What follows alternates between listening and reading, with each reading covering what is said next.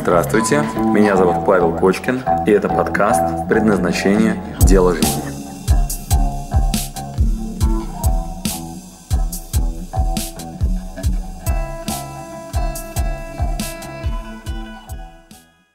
Чем хотел с вами сегодня поделиться? У меня есть несколько фраз, с которыми всю жизнь э, живу. Я подготовил 7 фраз, с которыми по жизни э, иду, и вам они могут тоже понравиться. А, первая фраза. Э, и, и вообще, что-то вот воспоминания разных фраз полезных. Э, семь фраз, которые вот я вот выписал сейчас для себя, которые реально я регулярно вспоминаю и рад, что они у меня вообще есть.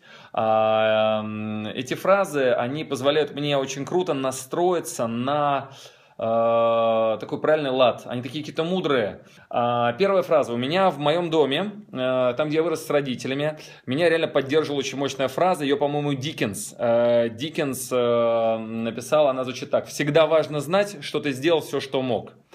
Вот это правда, это, это даже та рекомендация, которую я сейчас людям даю постоянно, Диккенс, по-моему. Всегда важно знать, что ты сделал все, что мог. А, Бог с ним может не быть результата.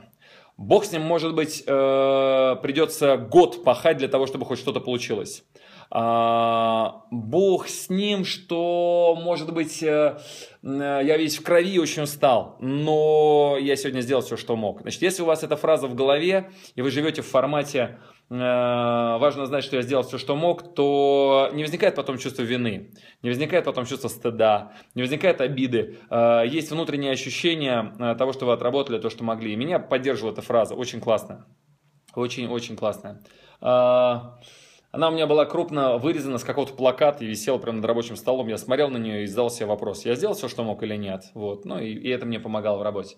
Вторая, а, она у меня была спрятана в рабочем столе на листочке. Я ее почему-то прятал. Она мне казалась какой-то очень ценной, очень мудрой. И она была из какой-то исторической книжки. И там была такая цитата. «Если ты болен, что толку лишь перечислять название лекарств?» Такая была фраза.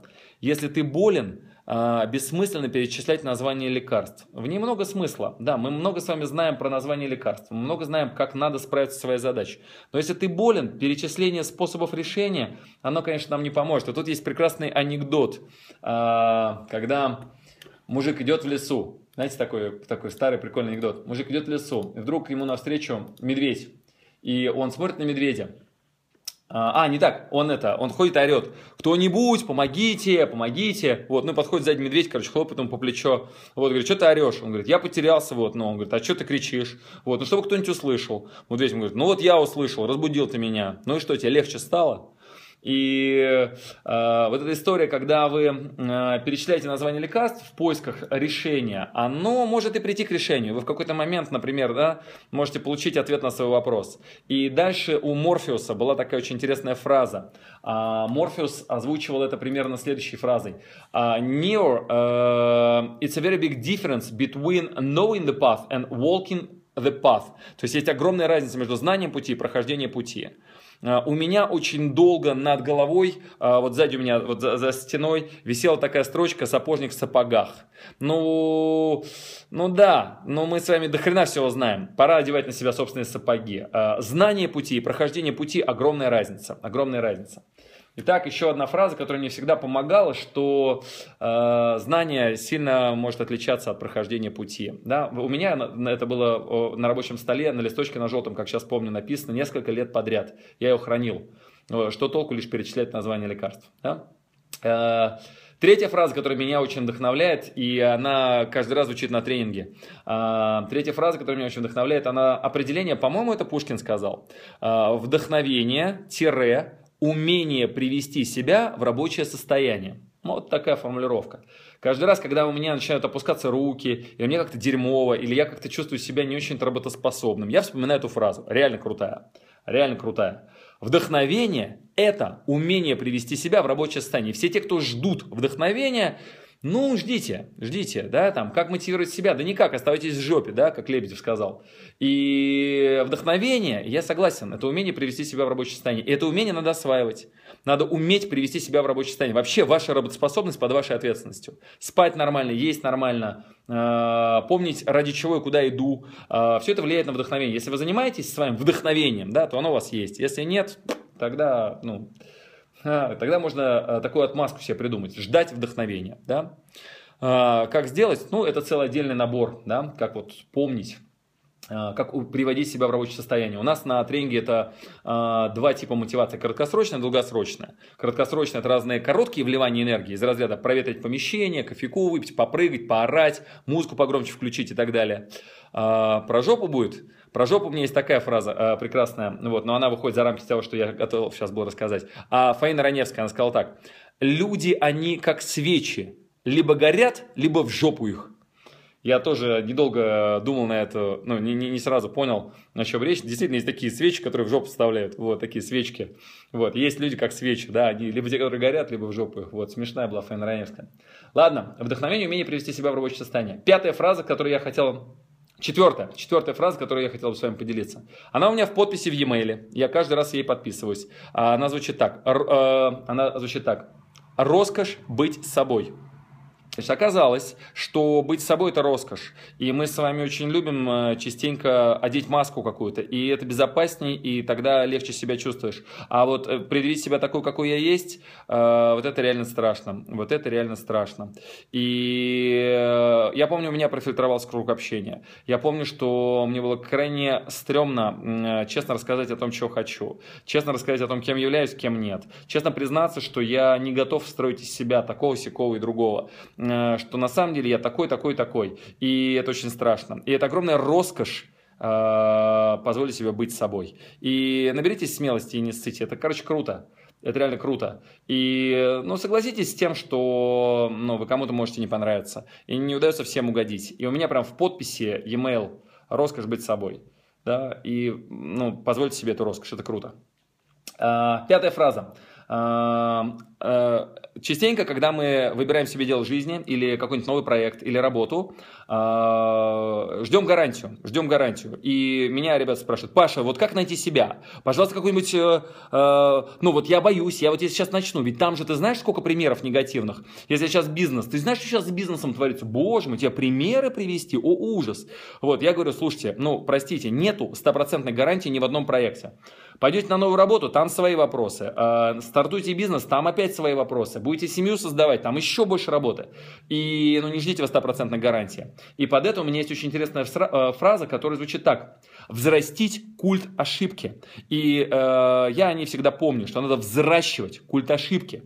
И э, частенько привожу пример, что дети до трех лет, они учатся многократно больше и больше всего изучают, нежели чем э, за всю оставшуюся жизнь. Э, Платон, когда кушает кашу, э, он не ждет стопроцентной гарантии э, результата. Он не ждет стопроцентной гарантии. Платону у меня сейчас два года.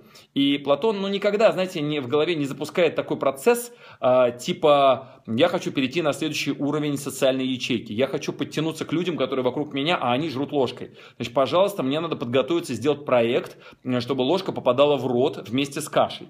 Да? И он там не читает книжки на эту тему, он не смотрит никакие картинки. Вот, что делает Платон? Вот, и мы с Элечкой вдруг принимаем на себя решение, берем на себя риски, вот, что Платон может промахнуться. Да, Платон берет ложку, и как вы думаете, как выглядит процесс обучения? Да? Вы представили себе, наверное. Вот, и, в общем, э, взрастить культ ошибки. Э, с детства мы не боялись рисковать. С детства мы пробовали много всего интересного. А с возрастом мы теряем эту способность и перестаем обучаться, и ждем гарантий, а их нет, и мы стоим на месте. И меня всегда поддерживала на плаву фраза «взращивай культ ошибки». Э, есть такой дядька, один из моих кумиров, Рикардо Семлер. Он э, создал одну из крупнейших компаний в Бразилии, которая настолько крутая, что проходит все кризисные события, и у них 2% ротация кадров. Он писал книжку э, «Маверик» о том, как он взращивает... Да, Семка, абсолютно верно. Семка, Бразил. Вот, и, ну, реально очень крутая компания. И э, туда люди из бизнес-школ ездят для того, чтобы посмотреть, как это работает. И э, Рикардо Семлер после своих совещаний выходит выходит э, на улицу, и у них натянут канат между двумя деревьями. И вместе со своими собственниками компании он ходит по этому канату и беспрерывно падает. И они тоже падают. А все вокруг смотрят на это и ржут. Как вы думаете, зачем? В общем, Рикардо Семлер показывает всем своим видом, вот, чтобы люди не боялись ошибок, показывает, что он тоже не умеет, взращивает культ ошибки. Итак, еще одна важнейшая для меня фраза, пятая, это взращиваю культ ошибки. Меня когда-то к этому приучили, я с вами этим делюсь, это позволяет мне по жизни двигаться вперед. Еще две фразы у меня есть для вас. Однажды мы поехали с моим приятелем, ну как с моим приятелем, однажды мне звонит моя подруга, Нина и говорит, слушай, Паш, мой друг, э, его тоже Паша зовут, собирается поехать к Далай-Ламе навстречу. Он говорит, я одна с ним не поеду, но если хочешь, вместе можем поехать.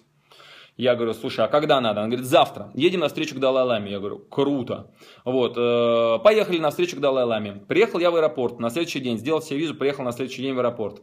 И тут вдруг понимаешь, что стоит человек, который меня сделал по всем параметрам. Я знал, что он богатый, что ему принадлежит там какой-то нефтехимбанк, вот, и все его почему-то называют Вертик, там вертолет, как-то так у него фамилия. Вот, я на него смотрю и понимаю, блин, крутой парень, вот, но крутой и в моей системе ценностей тоже. То есть как это выглядело? Я всегда путешествовал с рюкзаком, никогда не брал с собой чемодан. А этот парень стоит с целлофановым пакетом в шортах и в майке с надписью «Олимпиада по химии 80». Едет на встречу к Далай-Ламе. Я думаю, охренеть, думаю, какой крутой чувак, охренеть. Я точно знал, что у него много денег.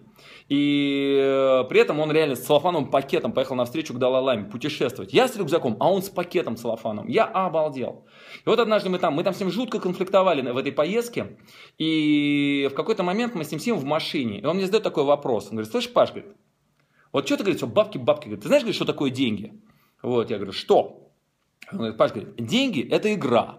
Знаешь, какие правила? Я говорю, какие, Паш? Он говорит, у кого перед смертью больше денег, тот и выиграл. Вот, и спасибо ему огромное за эту фразу. Она тоже навсегда со мной. Что деньги – это игра, у кого перед смертью больше, тот и выиграл. А, ну, он мне тем самым подсказывал, что нет смысла концентрироваться на деньгах. Да? Деньги – это игра, и, ну, какая разница, сколько тебя перед смертью. Но займись делом, займись э, пропусканием через себя энергии этой вселенской. И, э, ну, играй, играй, играй в нее. Вот, и не жди, пока ты подохнешь с большим количеством денег. Да? Он мне подарил такой... Причем он такой олигарх полноценный. Мне было приятно от него услышать эту фразу. А, последнюю фразу, которую я вам подарю, а, последняя фраза, которую я вам подарю, это то, что мне бабушка сказала, все это навсегда врезалось в мою память. Я однажды в городе Алексине Тульской области подошел к своей бабушке и говорю, Ба, в чем смысл твоей жизни?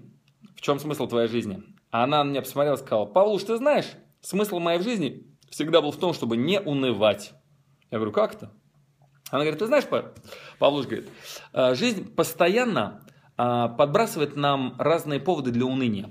Говорит, в наши времена было такое, что нечего было есть. Ну, нечего было есть, мы пели песни. И я посмотрел на бабушку и подумал, боже мой, а я иногда начинаю ныть по поводу такой херни. А ведь у нее, правда, были времена, когда нечего было есть. И она живет в режиме не унывать. Я никогда от своей бабушки нытья не слышал. И она мне такую фразу подарила. Она говорит, в чем смысл жизни? Говорит, смысл жизни, чтобы не унывать. Да? И жизнь подбрасывает нам разные поводы для уныния. А в наши времена не было еды, и мы пели песни. Да, вот такая, такая классная штука. А... Уныние грех.